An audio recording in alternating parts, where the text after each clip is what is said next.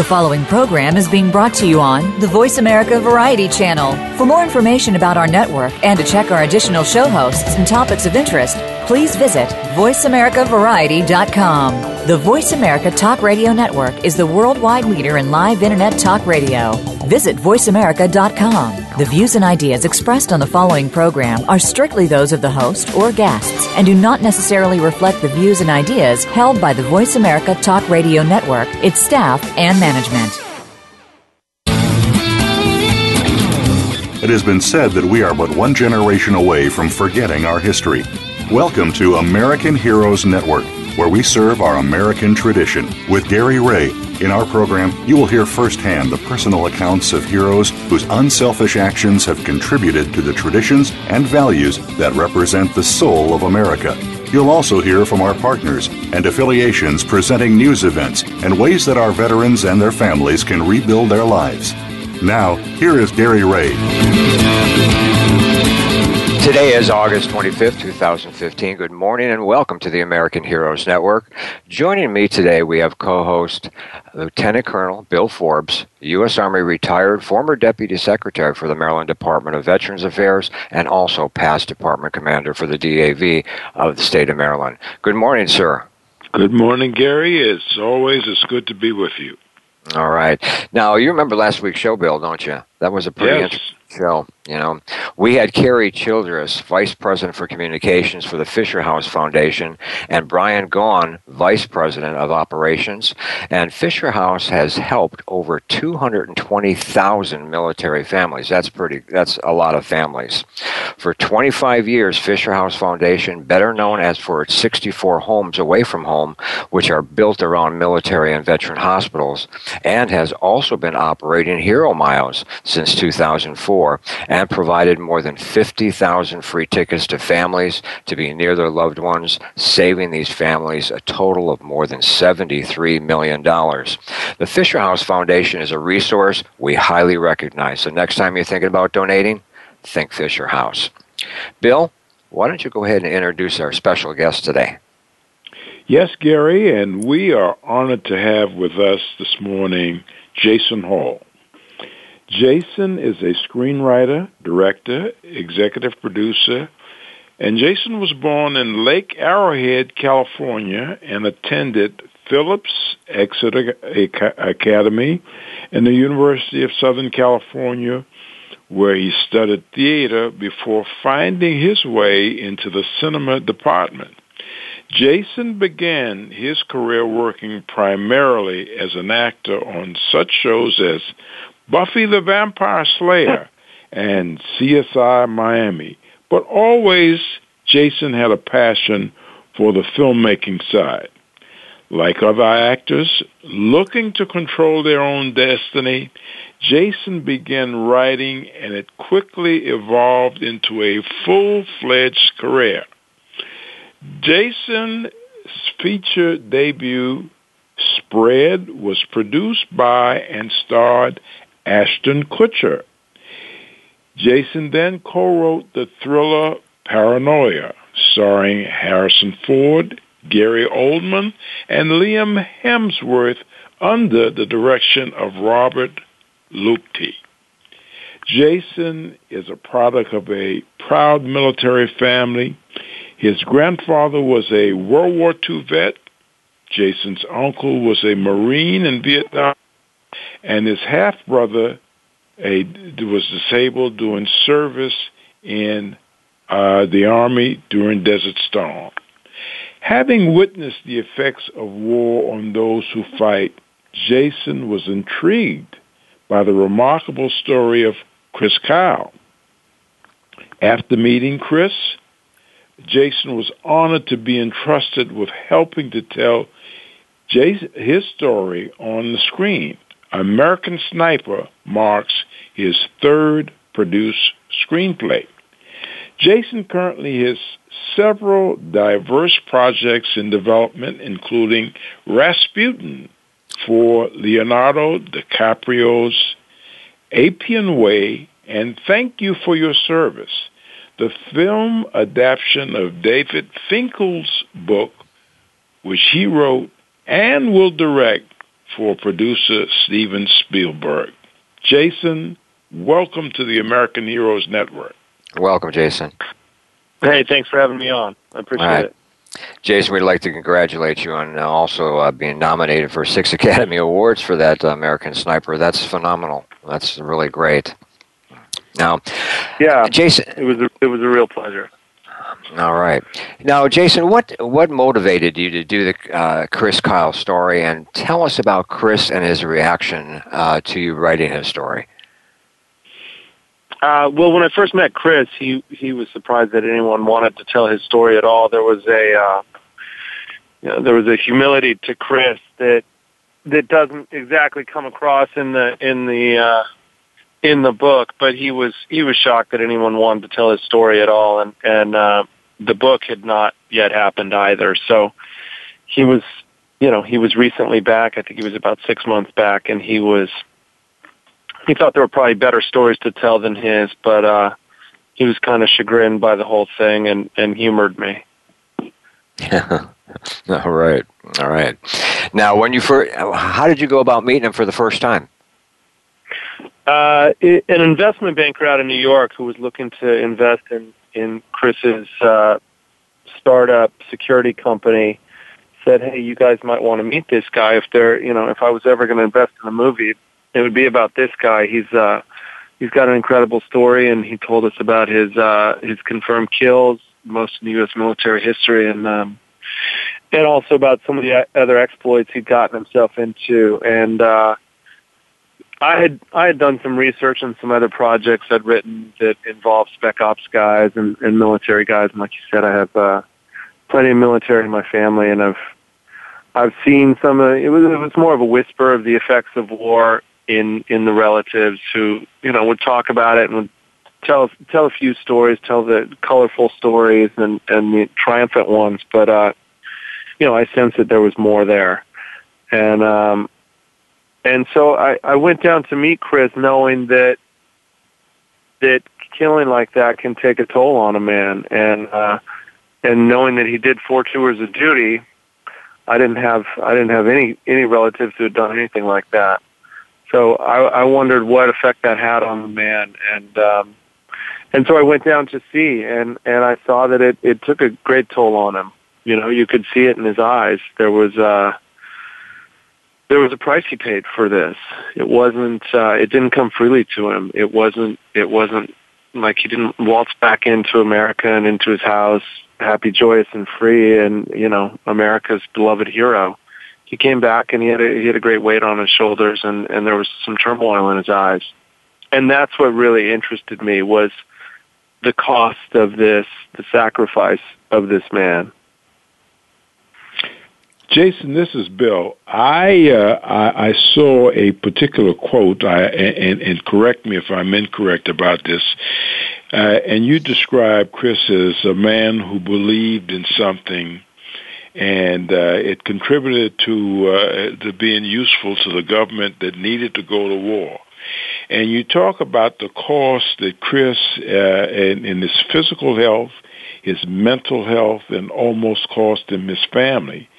And I think you further stated that Chris probably would have paid the price over and over again because uh, his uh, his patriotism. Now, coming uh, yourself from a a proud family of uh, persons who have served in the military, I kind of juxtapose this against all of these wars: uh, World War II, uh, Korea, uh, Desert Storm, Vietnam, and the kinds of prices that Chris and other uh, persons who served the country.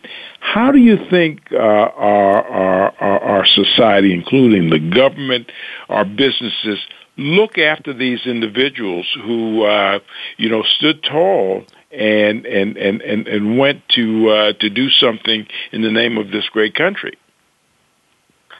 Um, the short answer is not very well for me. Um, what I've seen is is less than impressive of of how we welcome these guys home. You know, we have the greatest military industrial complex in the world. We have uh, we have a great way and and preparation and um, zeal with which we go about preparing and, and inserting these these forces into war, but we don't have to show the same preparation or zeal in bringing them home.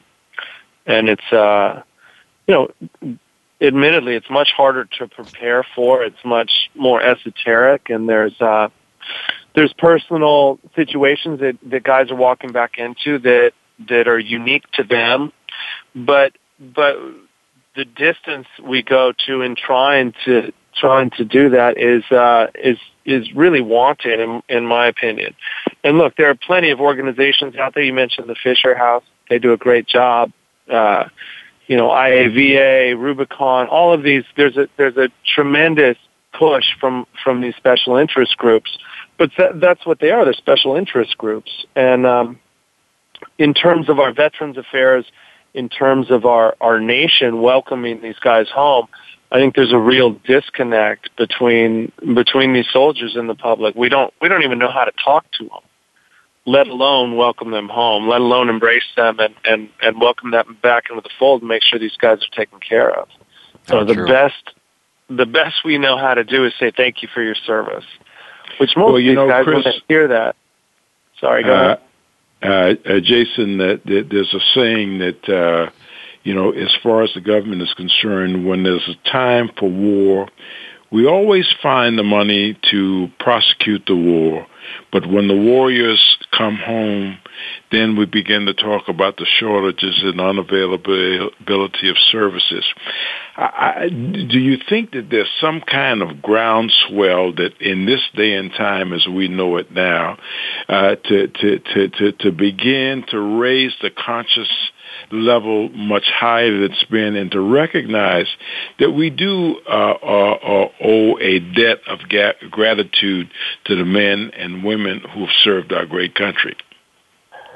I do feel that there's some kind of groundswell, but unfortunately, I don't think a groundswell is enough without a call to action and and and real steps put in front of us where real Americans t- can take can take some kind of action and invest themselves in something that feels like a, a unified um, a unified front to to address this issue. You know, there's a ton of of these groups, but they're kind of scattered around, and each one does a slightly different thing. And it's you know, for me, it feels like it's time for us to find a, a bipartisan um, cause that we can that we can all invest in that pushes for the same thing. And and you know, for me, I think there needs to be some form of a Veterans Bill of Rights. If these guys walked off the plane and they were guaranteed three or five things when they got home, an appointment, this kind of medical care, and and this kind of job interview or, or placement in in a certain amount of time in the first three weeks they were home, we'd be dealing with this differently they're just not guaranteed anything. If they want anything, they've got to they've got to go chase it down. And you know, these guys come home and they've been they've been in the desert for for nine months, a year. Most of these guys are gone a year, and uh, and they come back and they're they're so scattered and, and trying to reacclimate to their families and and and just the being here, to the colors, to the to the weather, to all of it, to go chase down and fill out a bunch of forms and have people, you know, kick you to the next aisle over and, and tell you to wait in the line that goes around the block, it's not going to work for these guys, and, and that's where we lose them. So I think there needs to be some guarantee, and uh, we need to, we need to, all of these groups need to come together in some way and support support one real easy, you know, simple cause. And, and for me, that sticks out as some kind of Veterans Bill of Rights. There needs to be a guarantee. Right, maybe, right. maybe, maybe if uh, something that we could call a thread of unity for our servicemen yep. and women. Right. Absolutely. Well, it's it's that time again. It's break time, and I just want to remind everybody that our show is brought to you by First Class Merchant Services. I want to remind you that if you're ever in the uh, Medford, Oregon area, be sure to stop for breakfast or lunch at Punky's Diner. Also, every Wednesday morning they host the American Heroes Breakfast Club. They have a lot of veterans that show up for this. It's it starts about 7:30, quarter to eight, so be there early. Be sure to get there early because you won't get a seat. You're listening to the American Heroes Network Radio, powered by Voice America on the Variety Channel, and we'll be right back.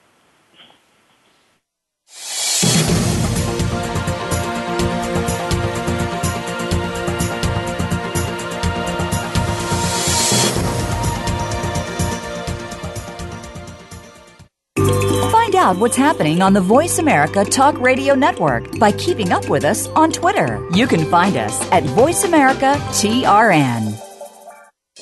For those corporations or organizations who wish to support our veterans, sponsoring and promotion on the American Heroes Network has never been easier or smarter as the only network focused to specifically reach the military and veteran population globally. For more information, email us at sponsorinfo at americanheroesnetwork.com by providing a unique blend of information and advocacy. We are helping our American heroes and their families to heal, successfully transition into civilian life, and to thrive in their communities. This generation will not be forgotten. Today's military are our sons and daughters. Listen live to the American Heroes Network, the worldwide voice for our military families and veterans, every Tuesday at 11 a.m. Eastern Time, 8 a.m. Pacific Time. All shows are archived on American Heroes Network.com and syndicated on iTunes. Stimulating talk gets those synapses in the brain firing really fast. All the time. The number one internet talk station where your opinion counts. VoiceAmerica.com.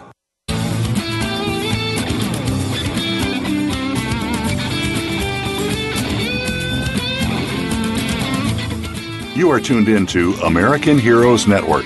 If you want to find out more about us or to contact us with questions or comments about the show, please send an email to American Heroes Network at gmail.com. That's American Heroes Network at gmail.com. Now, back to our program. Welcome back. We're here with our guest, uh, Jason Hall. And uh, Jason, why don't you tell us about the book that you have uh, coming out very soon? Or is it out already? Uh, the book is out already. It's called Thank okay. You for Your Service. Written by David Finkel, who's uh, who also wrote a book previous to that where he embedded with soldiers in Iraq for a year called Good Soldiers. Uh, Good Soldiers covers his his time in Iraq with these guys of the uh, the 216, who uh, who then returned and he and he followed their stories in uh, Thank You for Your Service, which deals with them coming home. And the uh, the situation they come home to is a lot like we're talking about, where uh, where they're trying to find their way back into uh, into their families and and into some care, and uh, struggling to do that uh, with this system that we have that's so unfortunately broken. And uh, yeah, we're gonna we're gonna we're set to make that in January. We're gonna start filming that, but. uh it, it does mean a lot to me because going through this with Chris and, and watching him, you know, from the process of when I first met him to to right before I finished the script, there was a, there was a big change in this guy, and uh, and you saw him come back to his life, but it took it took two and a half years. Yes. And it was uh, it was a softening, and it was a it was a return, you know, it's the hero's return. It's what Homer writes in in the Odyssey, and uh, it's finding his way back to himself. And I think that's the process that a lot of these guys go through. But it takes time, and it takes care, and it takes concern. And you know, Chris had a more than ideal situation than than most of these guys have because you know, he came back a hero, and everybody wanted to shake his hand and give him a job. Where that's not the case for a lot of these guys. A lot of these guys come home and and they're they have no prospect for a job. They have no way to pay their rent. They're uh, you know making whatever they're making from the government, whether they're on disability or not, and they're trying to they're trying to get their thoughts straight, and they're trying to um, trying to figure out what they're going to do with the rest of their lives, and uh, and they come back to disparate disparate circumstances, and uh, and so it it means a lot to me to have watched Chris go through that process, to watch his recovery, and then and then to start meeting these guys from the book, and and to see those circumstances that are so much less than ideal, and um, find a way to tell their stories, and and hopefully in telling their stories, we tell the stories of the other two and a half million servicemen who are coming home. Well, Jason, you know that's an interesting point. This is Bill again you know, the story goes that uh, our government does an outstanding uh, uh, job in prepar- preparing us uh, to uh, participate in war, and, and it, it's called basically basic training in, in pre- preparing for war. And you know, sometimes the question occurs to me, well, why don't we have uh, some basic training in our reintegration back into society? You know, we're leaving the battlefield and combat, coming returning to home and community. And our reintegration has not always been the best. I mean, you know, we, we, uh, uh, you know, we're, we're happy to be back, but begin, but we begin to have, uh, go through depressive motion, uh, mo- uh, minutes, and uh, all kinds of things happen. I mean, just to reintegrate back with our families, that can be a a a a a, a, a real strong reach there with the the the, the wife and the kids after being away.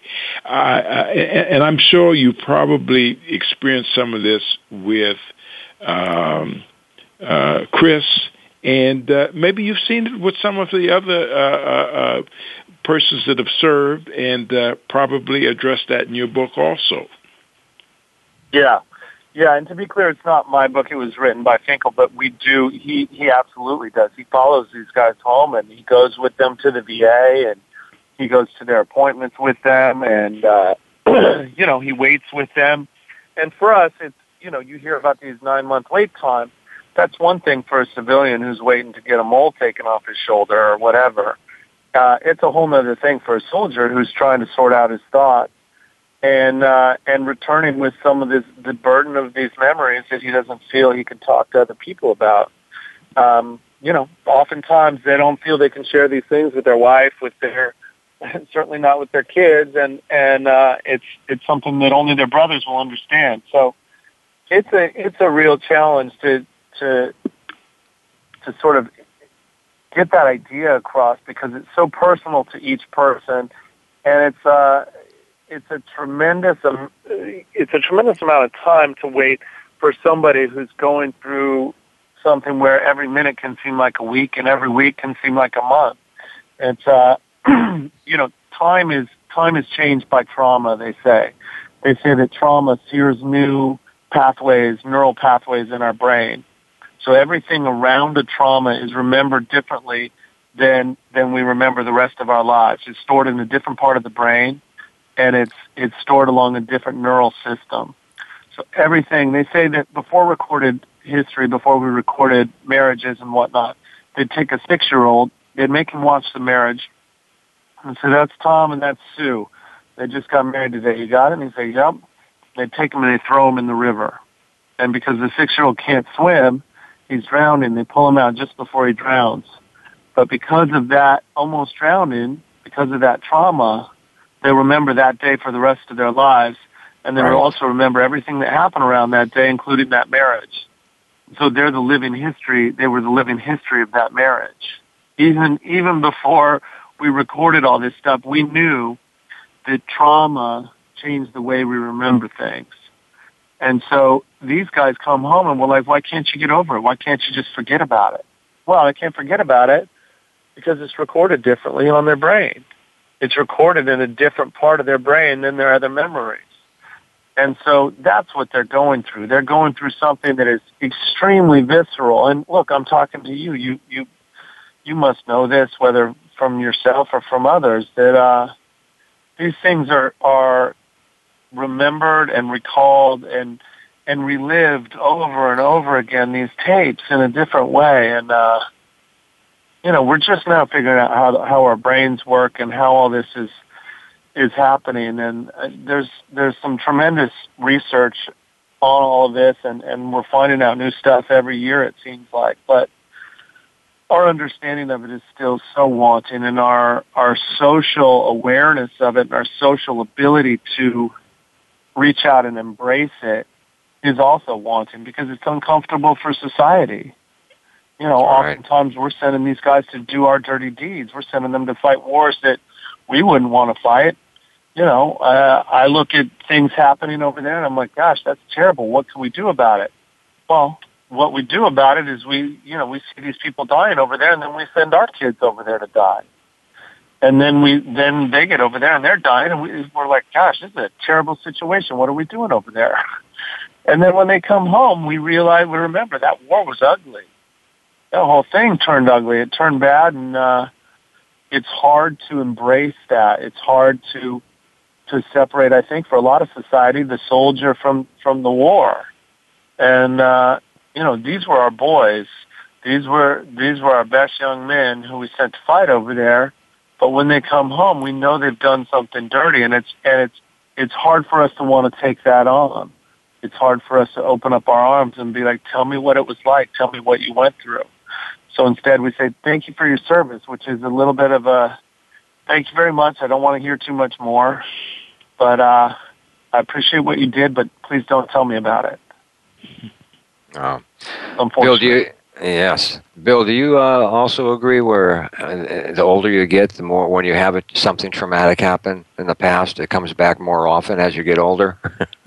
well, absolutely, and especially uh, uh, uh, being exposed to combat in the battlefield. And Jason, as you just mentioned, it's it's it's it's a trauma that we experience. I served in Vietnam 1967 through 1968. And uh, that's we we always remember some of the things that are that we were involved in that we don't necessarily want to talk about. But I think, as you have uh, uh, so well chronicled this in your discussion, Jason, that when we get back to home and community, uh, you know, there's there's there's so much that needs to be done. I'm I'm of the view that uh, the the greatest void in our veterans community is a lack of information. You know how to navigate the system, uh, how who to talk to, where to go, and when we don't know that, and with the trauma that we've been exposed to, it becomes uh, a situation where it's very difficult for us to deal with, and we begin to surrender and throw up our hands and say, you know, the hell with this, you know, it's not going to happen. But we can't allow that to happen, and I think that again gets back to the groundswell and that that that thread of uh, of unity to coming to and helping those men and women who've served this country and given their best. Yeah. Definitely definitely. Well, what we're going to do, we're going to go ahead. That, this time is going and flying by there, Bill. Uh, yes, it is. Uh, don't forget to visit the American Heroes Network Radio's archive library of radio shows. We have actually created a veterans resource that is truly making a difference through our weekly live shows.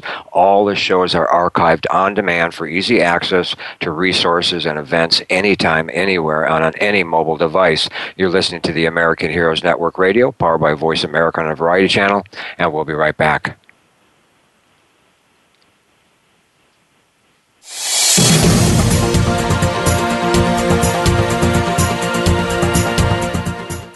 Think you've seen everything there is to see in online television? Let us surprise you. Visit VoiceAmerica.tv today for sports, health, business, and more on demand 24 7.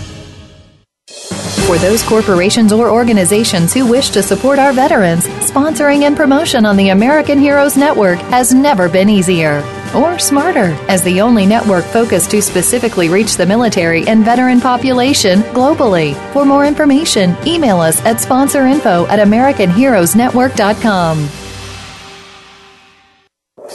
by providing a unique blend of information and advocacy. We are helping our American heroes and their families to heal, successfully transition into civilian life, and to thrive in their communities. This generation will not be forgotten. Today's military are our sons and daughters. Listen live to the American Heroes Network, the worldwide voice for our military families and veterans, every Tuesday at 11 a.m. Eastern Time, 8 a.m. Pacific Time. All shows are archived on American Heroes Network.com and syndicated on iTunes.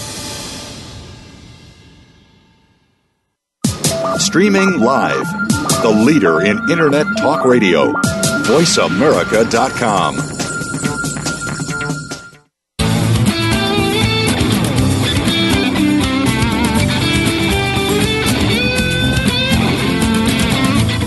You are tuned in to American Heroes Network. If you want to find out more about us or to contact us with questions or comments about the show, please send an email to American Heroes Network at gmail.com.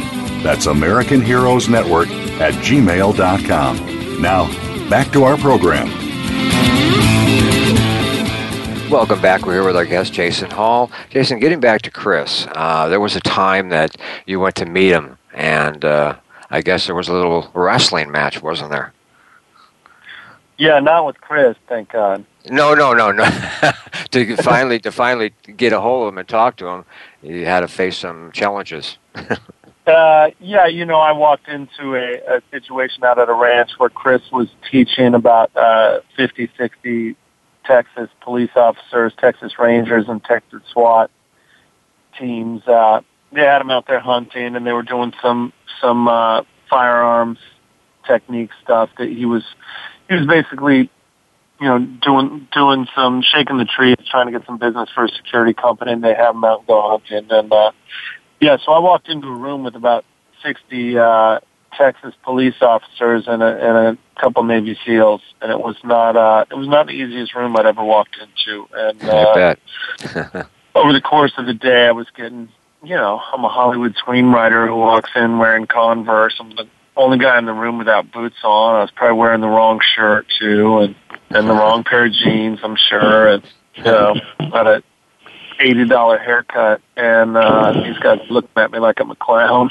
and uh, I don't I don't drink anymore, so they did they automatically didn't trust me there, and uh, some a SWAT guy was giving me a hard time, and kept giving me a hard time, and kept giving me a hard time, and finally got around tonight, and this guy just wouldn't stop. And uh yeah, so I ended up throwing him in a headlock. Uh just threw him to the ground and shook him up a little bit, tried to choke him out. And uh and Chris liked that a lot. They they my relationship with him changed instantly and he said I bet. He said, Hey, this guy's all right. You're all right. What do you want to know? And before that Yeah. he'd been real quiet, you know, he could be he could be real quiet. And everyone around him would tell stories and he kinda sit there and roll his eyes and, and like chuckle. And uh, after that, he said he pulled me aside and was like, "What do you want to know? You all right?" And, uh, Right. and that was kind of the beginning of, of our relationship. That was that was how I earned his trust. Which is, you know, these guys have a different uh, they have a different tribe. They have a different way of operating, and uh, an outsider doesn't always fit in unless they find some some commonality. So it was. Uh, I was lucky enough to wrestle in college, so I, I did all right. All right. Uh, was was uh, Chris also a storyteller? You know, Chris wasn't a storyteller, and that's the funny thing about Chris. That people, you know, people, some people think he tooted his horn quite a bit. It was, uh, it wasn't Chris tooting his horn. It was everyone around him loved to tell stories about Chris, and uh, you know, and call him the legend. The legend was a joke. It was, it was at first, you know, they were using it sarcastically, and then it became his his nickname because he hated it so much you know, I think he made the mistake of saying how much he hated it, and then after that, it stuck.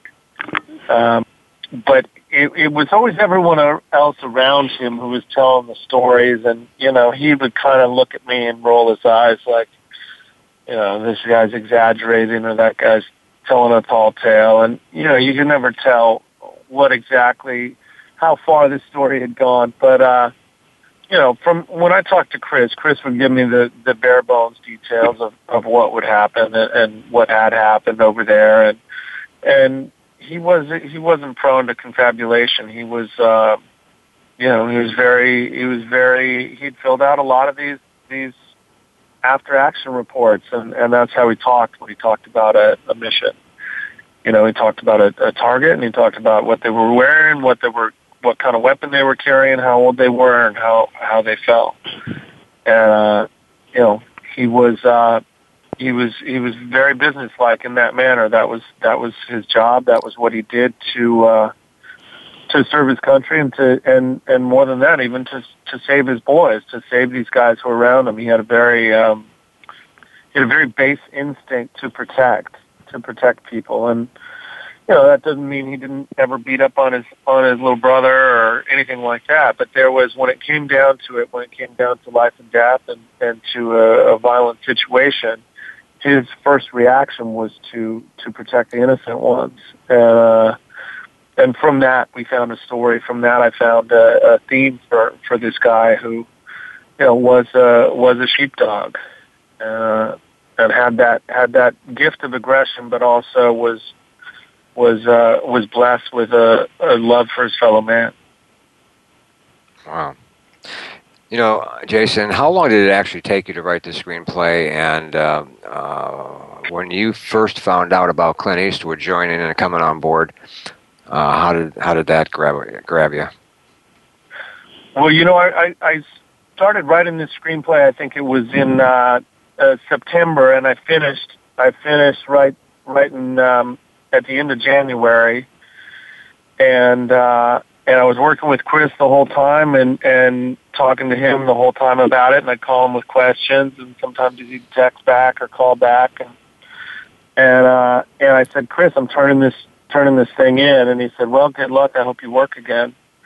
You know, he was always always had a joke, and uh, I said, So do I.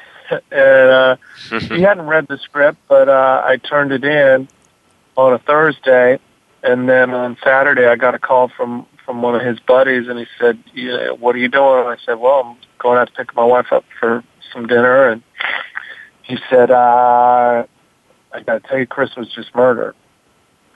So he was uh, he was he was killed two days after I turned in the script, and it was uh, it was it was a very traumatic event. You know, it was yes. I'd gotten close to him in the time in the two and a half years since I'd gone down there to meet him, and in the, certainly in the time that I had spent writing the scripts under under his tutelage, and um, it was it was a very intense moment. And we spent a time, you know, I, I went down to the funeral and reacquainted myself with Tay and spent spent a couple hundred hours on the phone with her, going through. Uh, going through all the grief that you can you can imagine that she went through in the in the days and weeks and, and months after that event. Um, but but it was uh, it was after that that Spielberg came on for for a period of time, and then and then he he came off the project, and uh, I got a call one day from Bradley Cooper, and he said, "You're never going to believe who's going to direct the movie." I said, "You know, I was depressed after after Spielberg had come off." I couldn't imagine that anybody anybody better than that was out there. And uh, he said, "You're never going to believe it." And I said, uh, "Just tell me who it is." I was I was pissed off. and, he, and he said, uh, "You know how we talked about this as a western?" I was like, "Bradley, just tell me." And he's like, "Clint Eastwood." And uh, so that that was a real good day. Oh, I bet. I bet. That's phenomenal. Now, is yeah. uh, when when uh, I remember reading something about uh, when uh, I think uh, pronounce her name T- Taya. Taya. Chris's Taya. Um, now, when she saw the movie and walk, was walking out, she mentioned something to you uh, and thanked you for it. Do you remember that? Yeah. Yeah, she said, and and it was in regards to Bradley's performance mm-hmm. primarily. You know, she said, "I I just spent two and a half hours with my husband." That is and phenomenal. she thanked us. You know, she thanked us. She uh, she said, "I can't believe it. That was Chris. He was Chris. I just spent two and a half hours with my husband." Uh, that was that was about as good as it gets. You know, there, a lot of stuff came after that, and a lot of um, a lot of excitement and, and celebration, and uh, you know, certainly being nominated and and then box office and and all that stuff. But uh, that was the high point for me. You know, yes. being able to do an honor to to this woman who so so recently had lost her husband, and uh, having her say that meant just meant the world to me. That's unreal. All right, and Bill.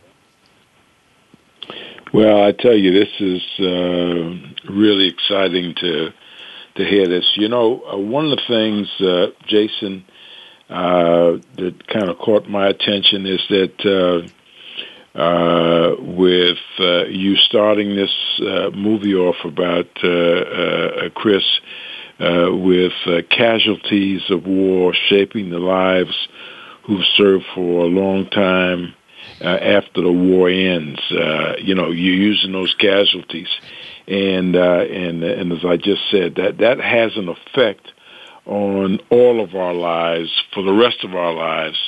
Uh, and, and I, I'm I'm I'm interested to know uh, uh, what uh, led you in that direction to using the uh, the casualties uh, to starting it off.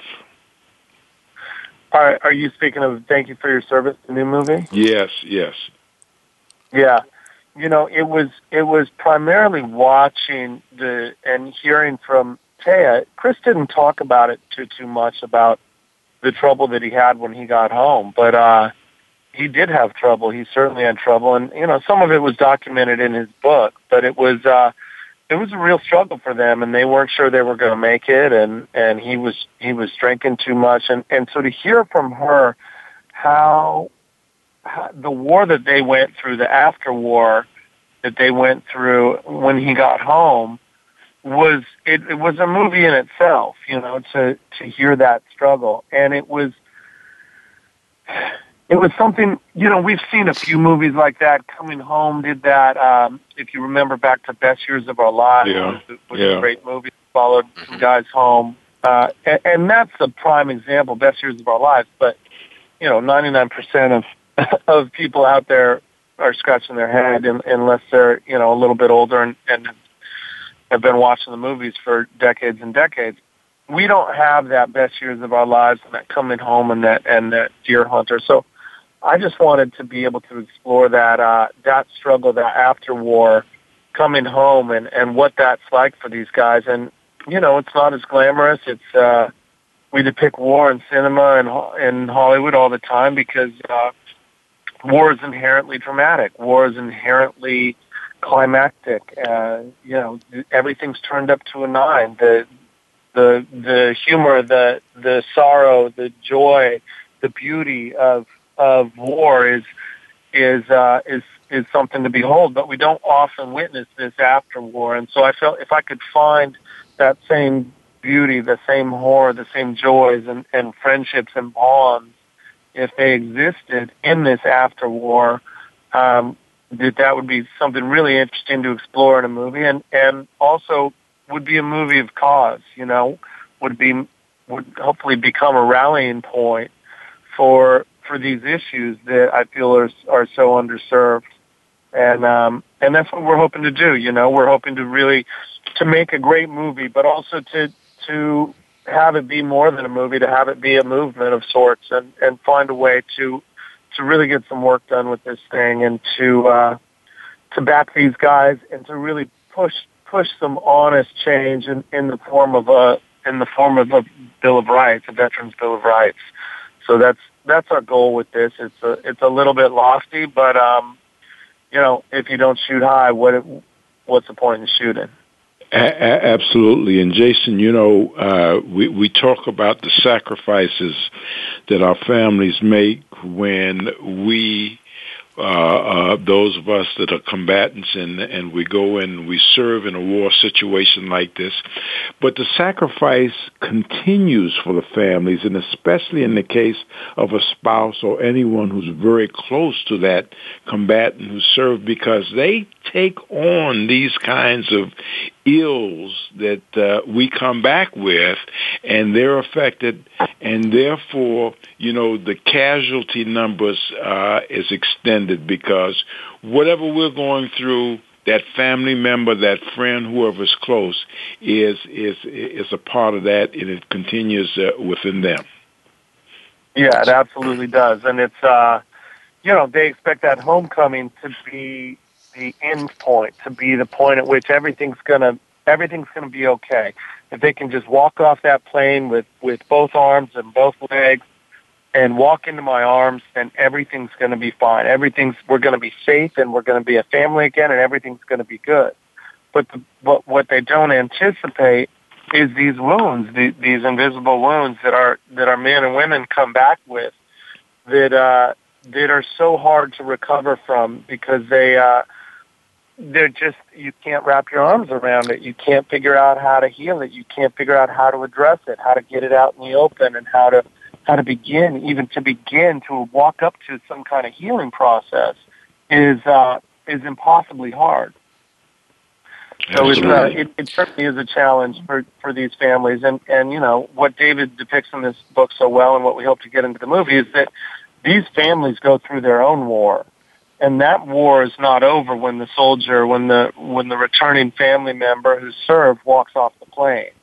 That war yeah. is in many ways just beginning when they get off the plane because, uh, they're bringing back a, a they're bringing back a whole battlefield of issues and uh and it's a it's a real challenge for these husbands and wives who are have a returning service person walking back into their home. And the most serious, uh, Jason, end product to that is what we've experienced in Vietnam and even today, suicides. You know, we, we're accepting the fact that we have 22 of those a day, and if we accept 22, in all probability, there's a lot more than 22 a day that's occurring. That's true. That's right. That's right. That's true. Now, Jason, where can they get their your book? Uh, the book, Thank You for Your Service, should be out on newsstands. It's, it's there now. It's uh, by David Finkel again. It's uh, you can find it on iTunes. You can get it on your iBook and and listen to it, which is which is great as well. It's uh, it's it's something to behold. This book, and it really goes into uh, into the struggle of these guys when they come home. And uh, you know, my hats are off to to to you, Colonel, and, and to all of these guys who find a way to come home and find a way to to work through this. But like you said, there are so many guys who, who don't make it, and uh, and there's a lot of those guys who are covered in this book as well. Right. Yeah. Now we're going to go ahead and take a break. Do you own a business? Would you be interested in saving money on your merchant account? Then check out our sponsor, First Class Merchant Services. By the way, they are national. Give Josh a call right now. His name is Josh Cole at First Class Merchant Services. Call 407 401 0772. That's 407 401 0772. You're listening to the American Heroes Network Radio, powered by Voice America on the Variety Channel, and we'll be right back.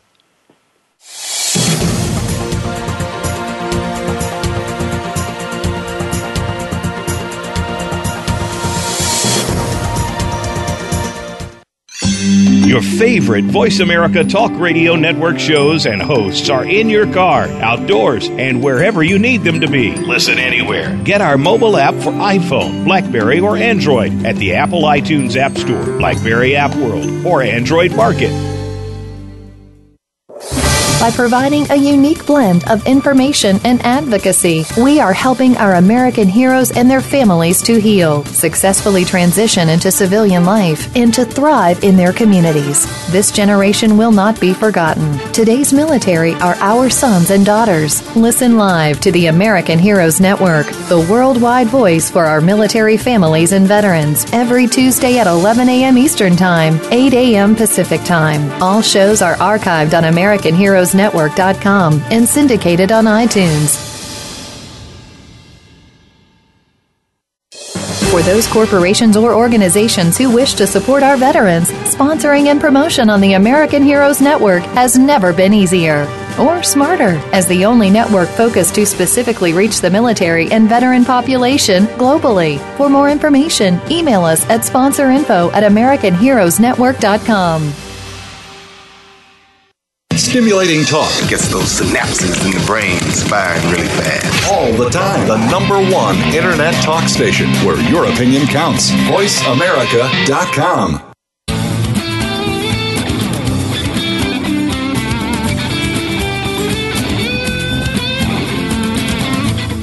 You are tuned in to American Heroes Network.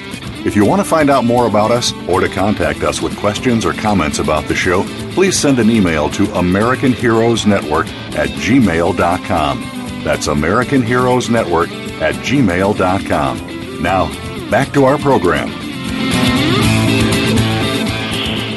Welcome back. We're here with our guest, Jason Hall, and we're going to talk more or less about a resource. Uh, when there's someone that's making a difference with helping our veterans, we need to recognize that person. Jason, we both mutual friend, Dr. Mark Gordon, and just a reminder for our listeners, Dr. Gordon is the medical director for CBS Studios. He participated in projects with HBO, ESPN, CNN, Fox, Good Morning, and a number of international programs, and also has a successful practice. practice.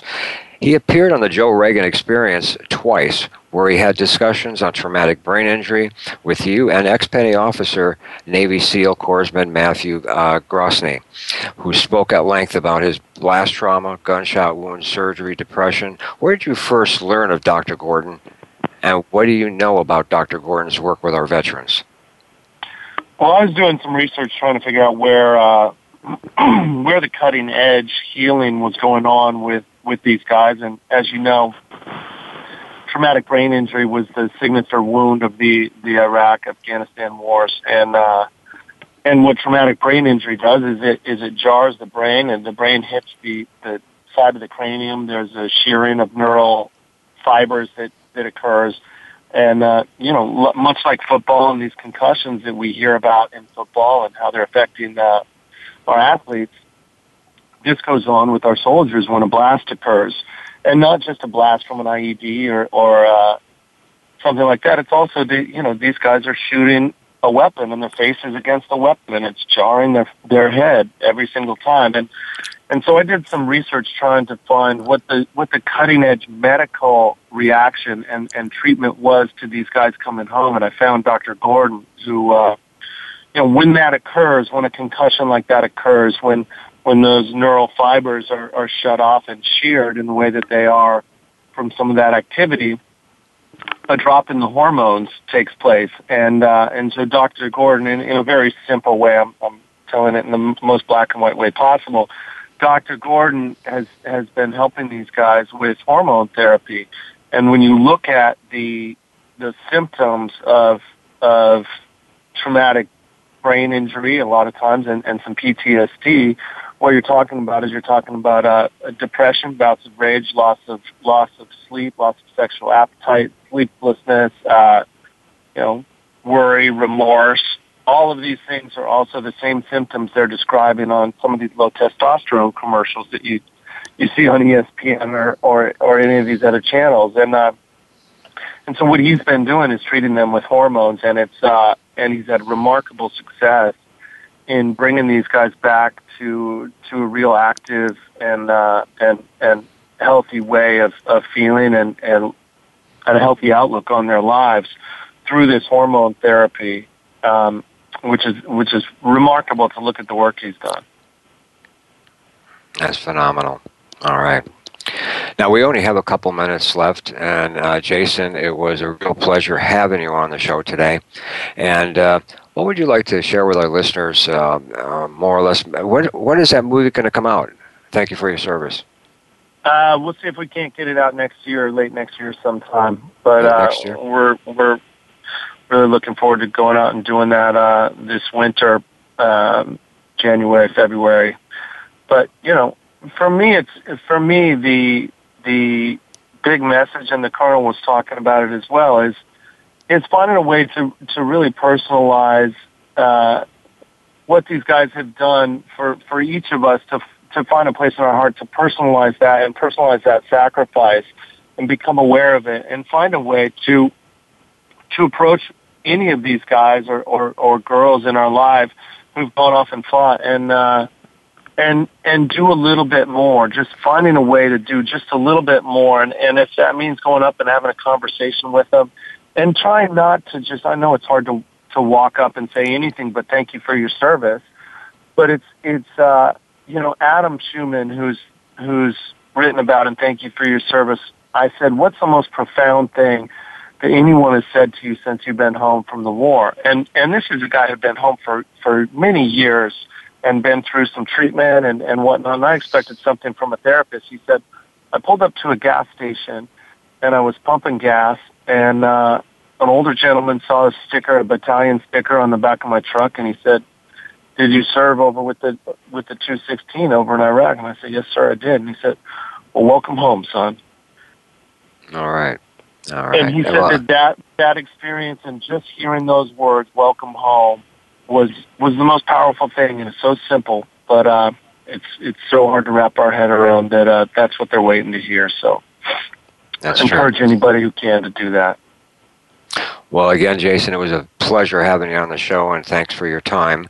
And Bill, Well, Jason, uh, uh, thank you uh, for your service uh, to our veterans and their families. I think you're doing a tremendous job. And yes, we, we, we do need to find a way to create that groundswell. Because, Jason, I, I, I believe that uh, anytime we bring someone into our military service, you know, we've made an investment in that in those individuals and uh, and they can still serve even after they put taken the uniform off and and and and do good for the country. You know uh, we're not like a navy ship that after the war is over you put the ship in mothballs we're human beings. We can still get out there and do some positive things. And uh look i mean there's some way that we can team up on that with the american heroes network and whatever you're doing. We're here at your disposal because i think that's the way we've got to start to be able to turn this thing around. Yes. Yep, I absolutely agree. All right.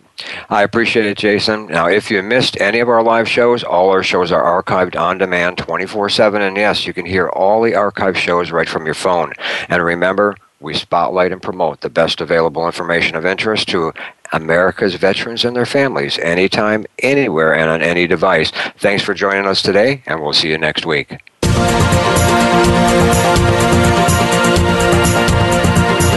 Thank you again for joining us for this week's edition of American Heroes Network. Please join Gary Ray again next Tuesday at 8 a.m. Pacific Time, 11 a.m. Eastern Time on the Voice America Variety Channel. Have a great week. We are America, and we truly do believe you're the backbone of our nation. Thanks to you, we're living free. We're a quilt of men with breathe red, white, and blue.